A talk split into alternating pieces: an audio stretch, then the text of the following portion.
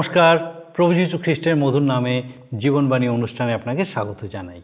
আমার বিশ্বাস, ঈশ্বরের দয়ায় আপনি নিশ্চয়ই সম্পূর্ণ সুস্থ আছেন এবং সুরক্ষিত আছেন।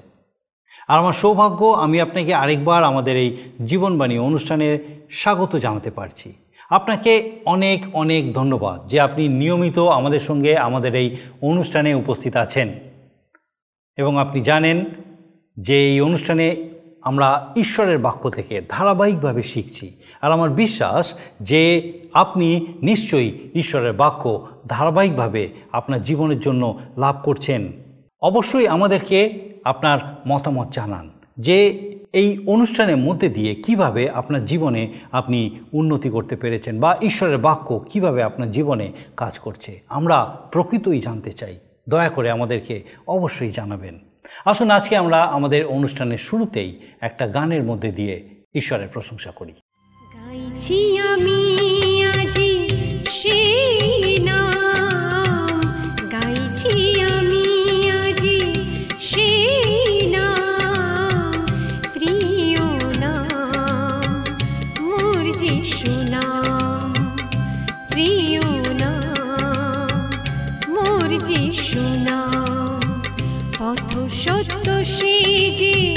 সেই জীবন পথ সত্য সেই যে সেই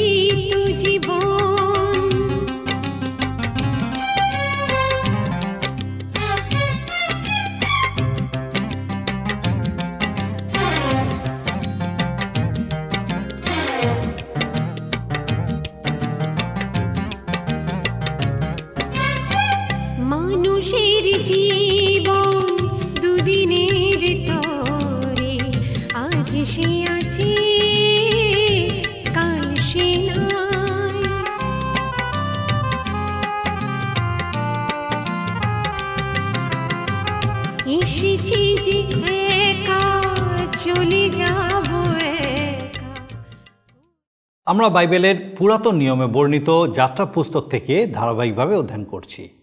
আমরা যাত্রা পুস্তক ছয় অধ্যায় থেকে আলোচনা করছি।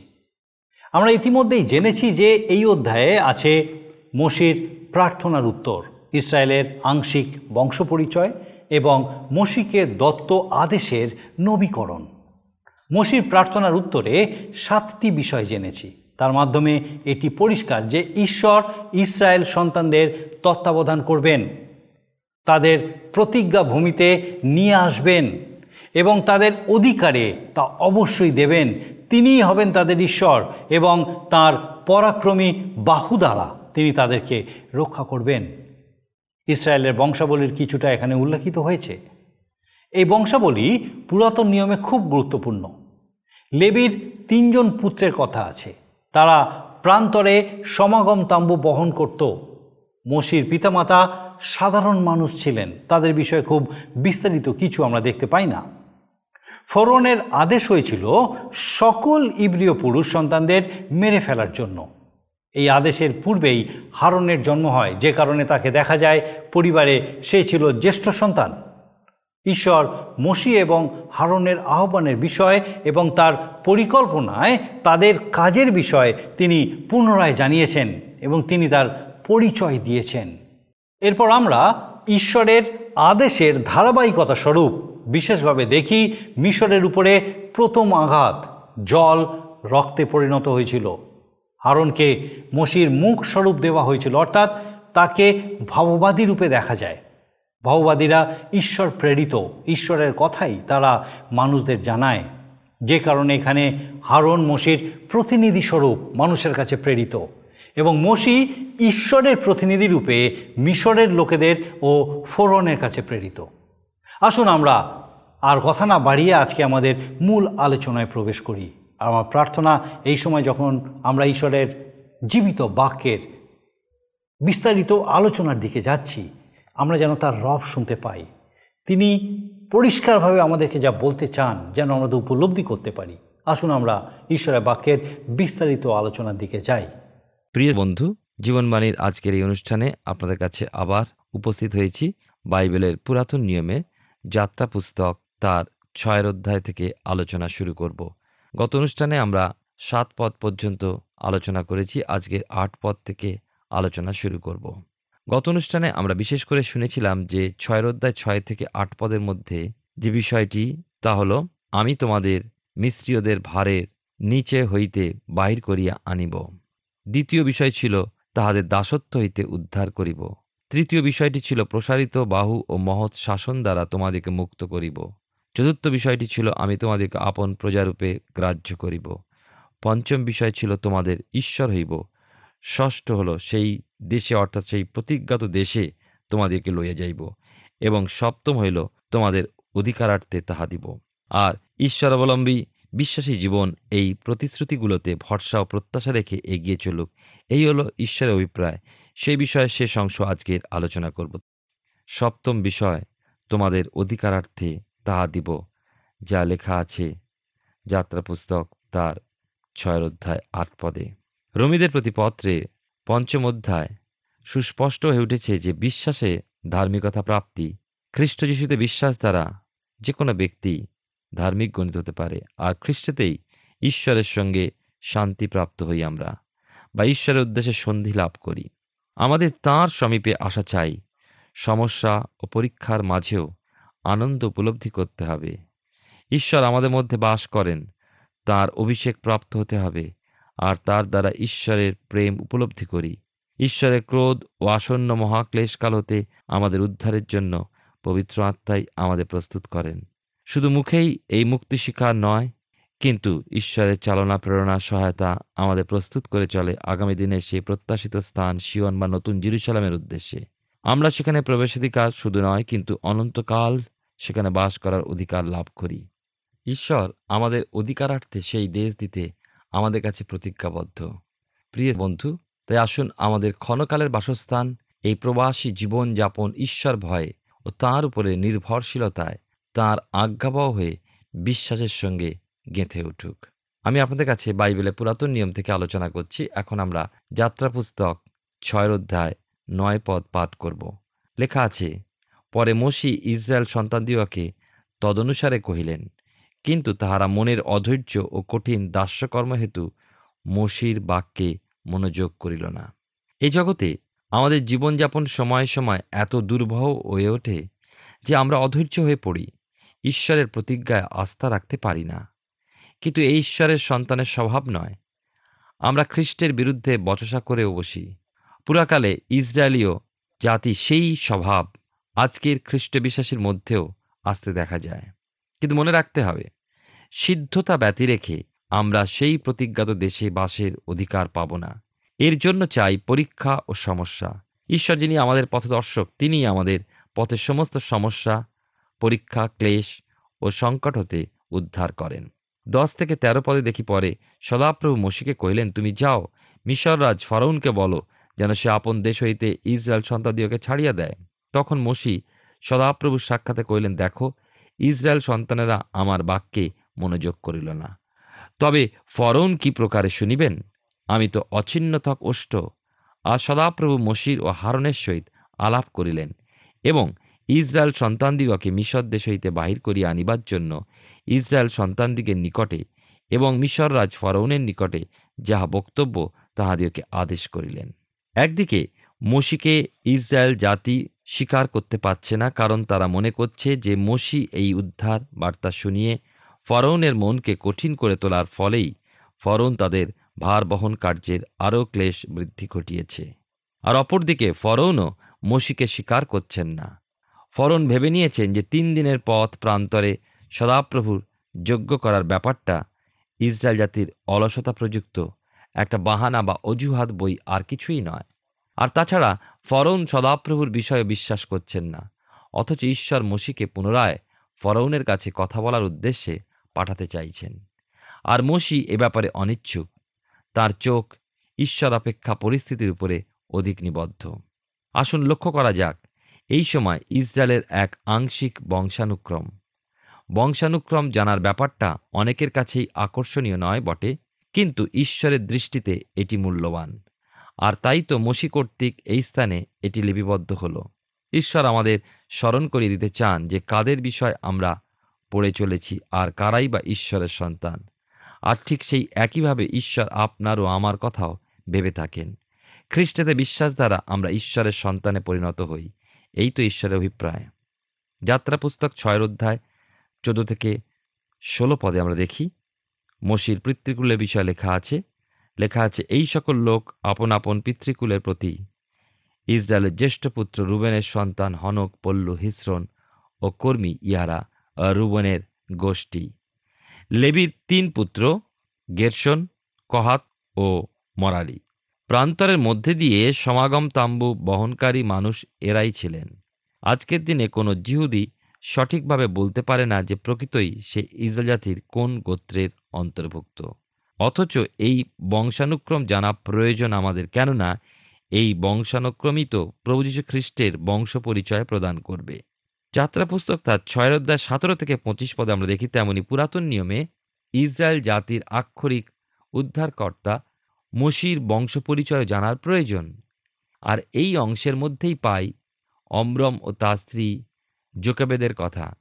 মরিয়ম, হারন ও মসির পিতামাতা। প্রশ্ন উঠতে পারে যে মসির জন্ম সম্পর্কে এত প্রতিবন্ধকতা গড়ে উঠেছিল বলে জানা যায়, তাহলে হারনের বিষয়ে তেমন বলা হয়নি কেন? এর উত্তরে বলা যায় যে, এই ইসরায়েলীয় শিশু হত্যার আদেশটি ফরন জারি করার আগেই হারনের ও মরিয়মের জন্ম হয়ে গিয়েছে, সে কথা মনে রাখতে হবে। মসির জন্ম পরে হয়। তারা মসি হতে বেশ বড়ই ছিল। মরিয়ম কন্যা সন্তান কিন্তু হারন পুত্র সন্তান হয়েও তাই জীবিতই রইলেন। তাদের কিন্তু হত্যার কোনো প্রশ্নই ওঠে না। ফরন তখনও ইসরায়েল সন্তানদের সংখ্যা বৃদ্ধি সম্পর্কে সচেতন হয়ে ওঠেননি, আর সেই জন্যই শিশুবধ করার আদেশও বলবৎ হয়নি।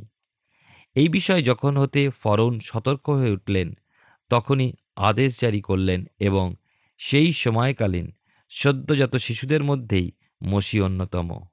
অনেক শিশু বধ করা গেলেও মসির জন্য ঈশ্বরীয় পরিকল্পনা পৃথক। এবং তাছাড়া ইব্রিয়া ধাত্রীগণও ইব্রিয় সন্তানদেরকে জীবিতই রাখতেন। এ বিষয়ে তারা ঈশ্বরতে সাহসপ্রাপ্ত হয়েছিলেন। ছয়ের অধ্যায়। আমরা ছাব্বিশ সাতাশ পদ দেখি। লেখা আছে এখানে, এই যে হারন ও মসি ইহাদিওকে সদাপ্রভু কইলেন, তোমরা ইসরায়েল সন্তানদিওকে সৈন্য শ্রেণীক্রমে মিশর দেশ হইতে বাহির করো। ইহারাই ইসরায়েল সন্তান দিওয়াকে মিশর হইতে বাহির করিয়া আনিবার জন্য মিশর রাজ ফরৌনের সহিত আলাপ করিলেন। ইহারা সেই মসি ও হারন তাহলে আমরা দেখতে পেলাম যে মসি কারও কাছেই স্বীকৃত হচ্ছেন না, ছিন্নতক বা অছিন্নতক কারোর কাছেই নয়। ইসরায়েলীয় অথবা মিশ্রীয় কারোর কাছেই নয়। চল্লিশ বৎসর পরে এক মিদিওনিয়া কন্যাকে বিবাহ করে মসি মিশরে ফিরেছেন। হয়তো সেদিন অনেকেই তাকে অবিশ্বাস করেছিল, চিনতেই পারেনি তাই প্রয়োজন বংশানুক্রম জানা। এই লেবিগোত্র ঈশ্বর নিরূপিত। এই জগতে মানুষে মানুষে কত রেশারেশি, কত দলাদলি, শুধু স্বার্থ চেষ্টায় মানুষ একে অপরকে হেয় জ্ঞান করে। ভুলে যায় যে ঈশ্বর তাকেও সৃষ্টি করেছেন। তারও বেঁচে থাকার অধিকার রয়েছে রয়েছে বড় হওয়ার অধিকার।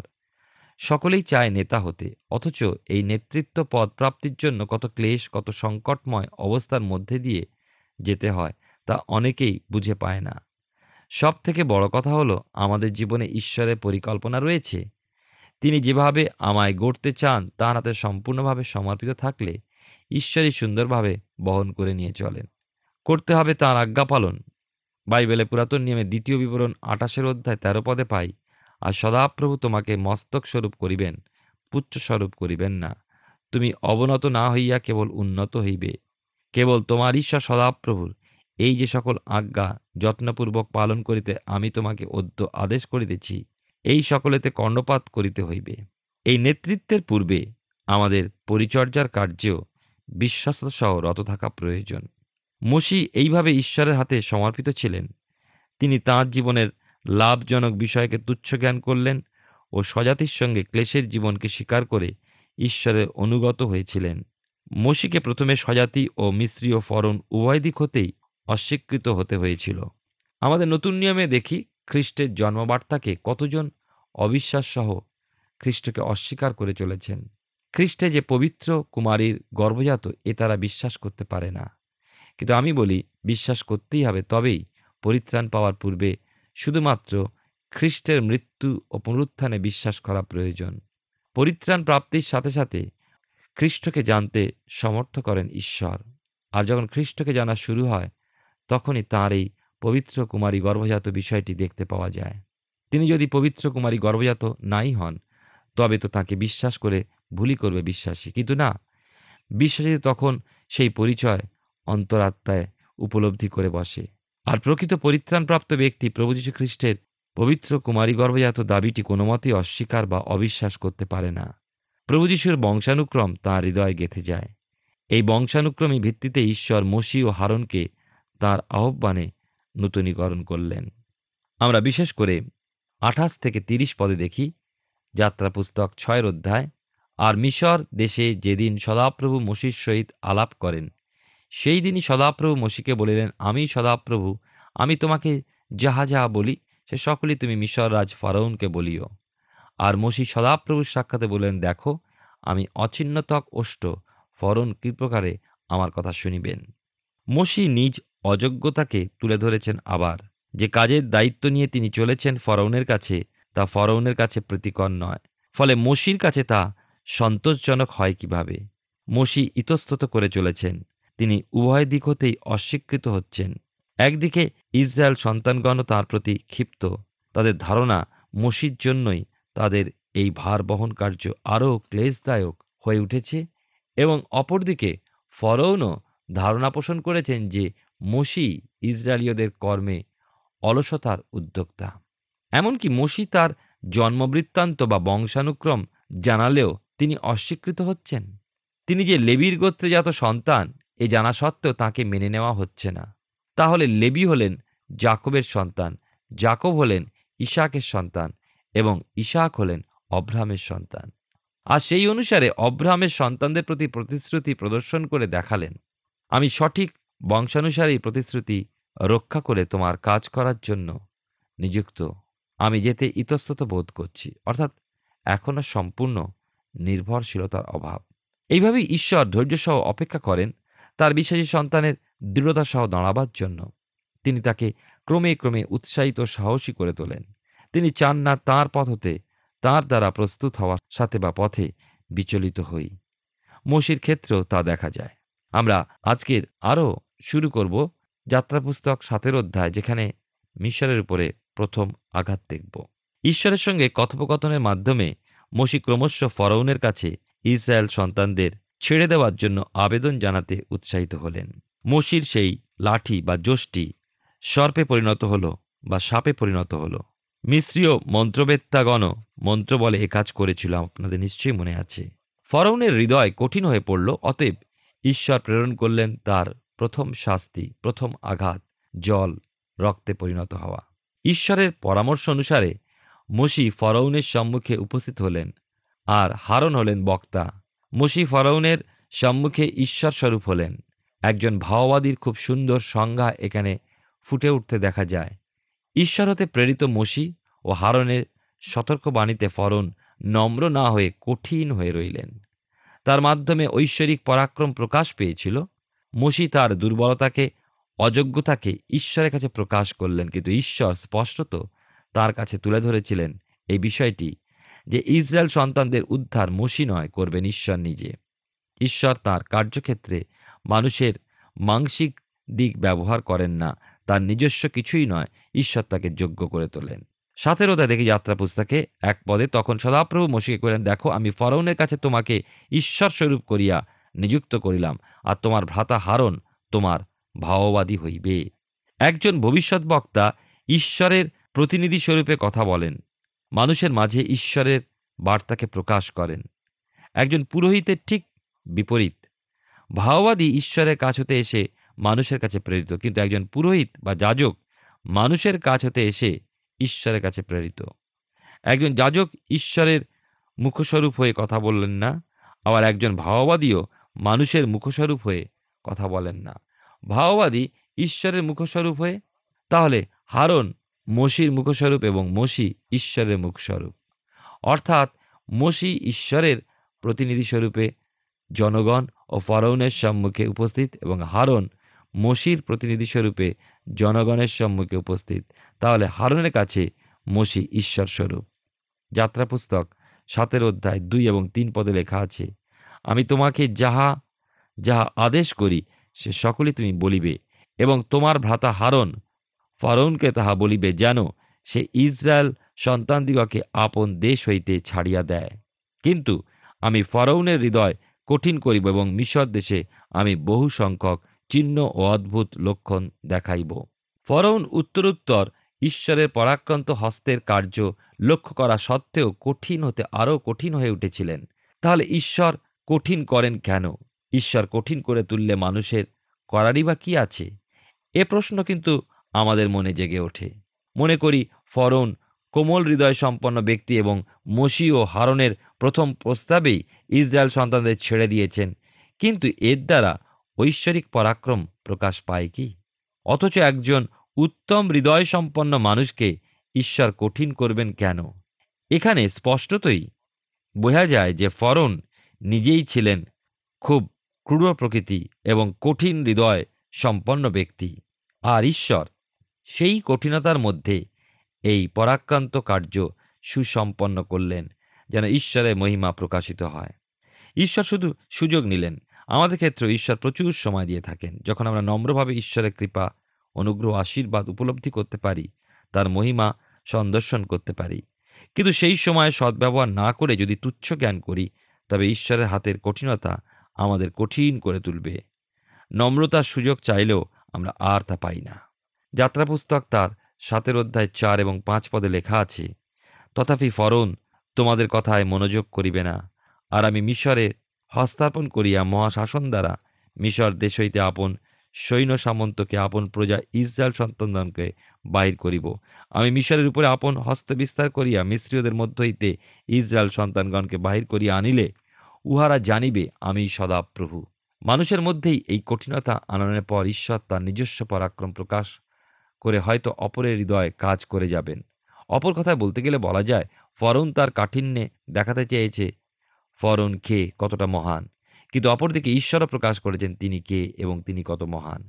ফলে মিস্ত্রিও অন্যান্য সকল মানুষের ও ইসরায়েলীয়দের এবং মসি হারনের সম্মুখে এ বিষয়ে স্পষ্টতে প্রমাণিত হয়েছিল যে ঈশ্বর বা জিহবা কে, তিনি কতই না মহান। আর এর মাধ্যমে মসি ও হারনও স্বীকৃত হবেন। সাতের অধ্যায় আমরা আলোচনা করছি এবং ছয়, সাত এবং আট, নয় পদ আমরা দেখব। লেখা আছে এখানে, পরে মসি ও হারন সেরূপ করিলেন, সদাপ্রভুর আজ্ঞানুসারে কর্ম করিলেন। ফরৌনের সহিত আলাপ করিবার সময় মসির আশি ও হারনের তিরাশি বৎসর বয়স হইয়াছিল। পরে সদাপ্রভু মসি ও হারনকে কহিলেন ফরৌন যখন তোমাদিওকে বলে, তোমরা আপনাদের পক্ষে কোনো অদ্ভুত লক্ষণ দেখাও, তখন তুমি হারনকে বলিও তোমার যষ্টি লইয়া ফরৌনের সম্মুখে নিক্ষেপ করো, তাহাতে তা সর্প হইবে। আমরা দেখি যে ঈশ্বরের শক্তিতে মসি ও হারন তাতে পূর্ণ সমর্পিত থেকে এই উদ্ধারের কার্যোপলক্ষে ফরৌনের সম্মুখবর্তী হলেন। এখানে দুটি ভাইয়ের বয়সের তারতম্য সুস্পষ্ট বোঝা যায় তিন বছর। ফরনের সম্মুখবর্তী হলে পর ফরন মসি ও হারনকে যখন তাদের ঐশ্বরিক ক্ষমতা প্রদর্শন করতে বলেছিলেন, তখন তারা তা প্রকাশ করলেন। হারনের যষ্টি ছিল ক্ষমতার প্রতীক। প্রিয় ভাই ও বোন, ঈশ্বর আমাদেরকে তার কার্যের জন্য প্রেরণ করেন যেন আমরা ঈশ্বরের উপর নির্ভর করি। তিনি তার শক্তি দ্বারা আমাদেরকেও চালিত করবেন। ঈশ্বর আপনার জীবনে মঙ্গল করুন। আমরা বাইবেলের পুরাতন নিয়মে বর্ণিত দ্বিতীয় পুস্তক যাত্রা পুস্তক থেকে ধারাবাহিকভাবে অধ্যয়ন করছি। আমার বিশ্বাস, ঈশ্বর তার জীবন্ত বাক্যের মধ্যে দিয়ে আপনার সঙ্গে কথা বলেছেন। আমরা দেখলাম, ঈশ্বর প্রার্থনার উত্তরদানকারী। তিনি তার পরিকল্পনা বাস্তবায়িত করার ক্ষেত্রে তার মনোনীত মানুষকে ব্যবহার করেন। তাদেরকে উপযুক্ত শিক্ষা দিয়ে থাকেন। মসিকে ঈশ্বর সেইভাবেই ইসরায়েল জাতিকে মিশরের দাসত্ব থেকে উদ্ধার করার জন্য ব্যবহার করেছেন। হারনকে তার মুখ স্বরূপ প্রেরণ করা হয়েছিল। এই ঘটনাটিতে আমরা সহজেই জানতে পারি, একজন ভাববাদীর কাজ কি এবং প্রকৃতপক্ষে সে কে? ইসরায়েল জাতিকে উদ্ধার করার জন্য মসিকে ঈশ্বর পাঠিয়েছিলেন। ইসরায়েলের প্রাচীনদের কাছে। তারপর তাদেরকে সঙ্গে নিয়ে ফোরনের কাছে গিয়েছিলেন। এখানে বিশেষভাবে ঈশ্বর কীভাবে কাজ করেন, তার একটা সুস্পষ্ট চিত্র দেখতে পাই। এটি ঈশ্বরের কাজের একটি পদ্ধতি আমাদেরকে দেখিয়ে দেয়। তিনি তার কাজের জন্য উপযুক্ত পরিকল্পনা দিয়ে থাকেন। আসুন, আমরা তার প্রতি নির্ভর করি এবং তার কাজে অগ্রসর হই। ঈশ্বর আপনার জীবনে মঙ্গল করুন। আসুন, প্রার্থনায় যাই। আমি চাইব এই সময় আপনিও আমার সঙ্গে প্রার্থনায় যোগ দিন। পবিত্র করুণাময় স্বর্গীয় পিতা, তোমার ধন্যবাদ দিই প্রভু যে তোমার পবিত্র অনুগ্রহে আমাদেরকে এই সুযোগ দিয়েছ, তোমার পবিত্র আত্মা সুপরিচালনায় স্থির রেখেছ, তোমার জীবন্ত বাক্যের সান্নিধ্যে নিয়ে এসেছ এবং তোমার বাক্য দ্বারা আমাদের সঙ্গে কথা বলেছ। বিশেষ করে ধন্যবাদ দিই যে পিতাগো, আজকে পিতাগো আমাদের সেই সেই সেই প্রত্যেক দর্শক বন্ধুর জন্য যাদের সঙ্গে তুমি তোমার জীবন্ত বাক্যের মধ্যে দিয়ে কথা বলেছ, তাদের হৃদয় মনকে তুমি স্পর্শ করেছ। স্বর্গীয় পিতা উপলব্ধি করতে দিয়েছ যে কীভাবে পিতাগো তুমি কাজ করতে চাও সেই প্রত্যেকের জীবনে, কীভাবে তুমি চাও কীভাবে তুমি মনোনীত করেছ এবং তুমি চাও যে তুমি তাদেরকে উপযুক্ত করে নাও তোমার কাজের জন্য, স্বর্গীয় পিতা। তোমার ধন্যবাদ দিই, তোমার গৌরব করি যে প্রভু আমাদের মতো পিতাগো ও তুচ্ছ মানুষদেরকে পিতাগো ও অযোগ্য মানুষদেরকে তুমি মনোনীত করেছ, চিহ্নিত করেছ এবং তোমার কাজের জন্য পিতাগো তুমি সে উপযুক্ত করে নিচ্ছ, স্বর্গীয় পিতা। প্রার্থনা করি প্রভুগ যদি পারিবারিক অশান্তি সন্তানদের সঙ্গে হয়ে থাকে, স্বর্গীয় পিতা, পিতামাতার সঙ্গে সন্তানের সমস্যা, প্রভু তোমার যিশুর নামে তুমি কাজ করো, তোমার শান্তি আনন্দে পূর্ণ করো, যেন তোমার প্রকৃত শান্তি সেই পরিবারে পিতাগো দেখা যায়, সন্তান এবং পিতাগো পিতামাতা একত্রিত হতে পারে, একসঙ্গে তোমার গৌরব করতে পারে, স্বর্গীয় পিতা। তুমি দয়া করো প্রভু, দয়া করো, প্রার্থনা করি পি- পিতাগো যদি কেউ কোনো রকমভাবে সেই রোজগারহীনতায় ভুগছেন, হয়তো অর্থনৈতিক কারণে খুব ভেঙে পড়েছেন, প্রভু তোমার পবিত্র অনুগ্রহে তুমি তাদেরকে সাহায্য করো। পথ খুলে দাও, স্বর্গীয় পিতা, তোমার কাছে তো অসাধ্য কিছুই নেই। স্বর্গীয় পিতা, যদি পিতাগো সেই প্রত্যেকে তোমার দিকে দৃষ্টি স্থির রাখে যাহা প্রভু তুমি পারো তাদেরকে উদ্ধার করতে সৈক্য পিতা, আমাদের প্রার্থনা তোমার যিশু নামে তাদেরকে উদ্ধার করো। রোজগারের পথ পেতে তুমি সাহায্য করো, যেন আর্থিক অন- অনটন থেকে পিতাগো তারা বেরিয়ে আসতে পারে এবং তোমার গৌরব করতে পারে। প্রভু তোমার চরণে সে প্রত্যেককে সমর্পণ করি। আমাদের প্রত্যেক দর্শক বন্ধুকে আরেকবার তোমার চরণে সমর্পণ করি। তাদের প্রত্যেক পরিবারকে তোমার চরণে সমর্পণ করি। প্রভু তোমার পবিত্রতার সুরক্ষায় প্রত্যেককে সুরক্ষিত রাখো, সুস্থ, সবল রাখো আশীর্বাদ যুক্ত করো। তোমার যিশু নামে ভিক্ষা দয়া করে শ্রবণ গ্রহণ করো। আমেন। ঈশ্বর, ধন্যবাদ দিই যে তার মহা অনুগ্রহ, তার করুণা আমাদের মতো তুচ্ছ, অযোগ্য মানুষদেরকে তিনি সুযোগ দিয়েছেন। যেন তার জীবন্ত বাক্যের সান্নিধ্যে এসে আমরা তার তার রব শুনতে পাই, তার কথা শুনতে পাই, আমাদের জন্য, আমার জন্য, আপনার জন্য তিনি কি চিন্তা করেন, সেই চিন্তা যেন আমরা জানতে পারি, বুঝতে পারি এবং সে, এবং তার সেই পরিকল্পনা আমাদের জীবনে যেন বাস্তবায়িত হয়, সেই জন্য তার সামনে আমরা যেন নত জানু হতে পারি, সমর্পিত হতে পারি। আমার প্রার্থনা, যদি আপনি ঈশ্বরের রব শুনে থাকেন, নিজেকে তার হাতে সমর্পণ করুন। আমার বিশ্বাস, আগামী দিনেও এইভাবেই আমরা একসঙ্গে ঈশ্বরের বাক্যে আরও বৃদ্ধি পেতে থাকব। ঈশ্বর আপনার মঙ্গল করুন।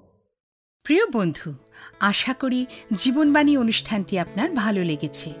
আর যদি ভালো লেগে থাকে, তাহলে অবশ্যই আমাদের একটি মিসড কল দিন। আপনার দেওয়া মিসড কলটি আমাদের কাছে অতি মূল্যবান। আমরা আনন্দের সাথে জানাই, প্রতিটা মিসড কল দাতাদের মধ্যে থেকে সপ্তাহের শেষে বিশেষ দর্শক বন্ধুকে বেছে নেওয়া হবে। এবং সেই দর্শক বন্ধুকে পুরস্কৃত করা হবে ও সপ্তাহের শেষে তার ছবি ও নাম আমাদের অনুষ্ঠানে প্রকাশ করা হবে। গত সপ্তাহের বিজয়ী দর্শক বন্ধুরা হলেন হাওড়া থেকে শিখা সাত্রা ও নদিয়া থেকে অভিজিৎ মোল্লা। আমাদের মিসড কল দেবার নম্বরটি হল zero four four four nine zero eight one two nine zero. আপনি প্রার্থনা ও আরও অধিক জানতে আগ্রহী হলে আমাদের সঙ্গে অবশ্যই ফোনের মাধ্যমে যোগাযোগ করতে পারেন। আমাদের mobile number nine four three three four nine seven two three five এবং আরেকটি হল nine four three three eight zero three seven double five. আর আমাদের ঠিকানা টিভি স্ক্রিনে আপনারা দেখে নিন। ধন্যবাদ। ভালো থাকুন। সুস্থ থাকুন।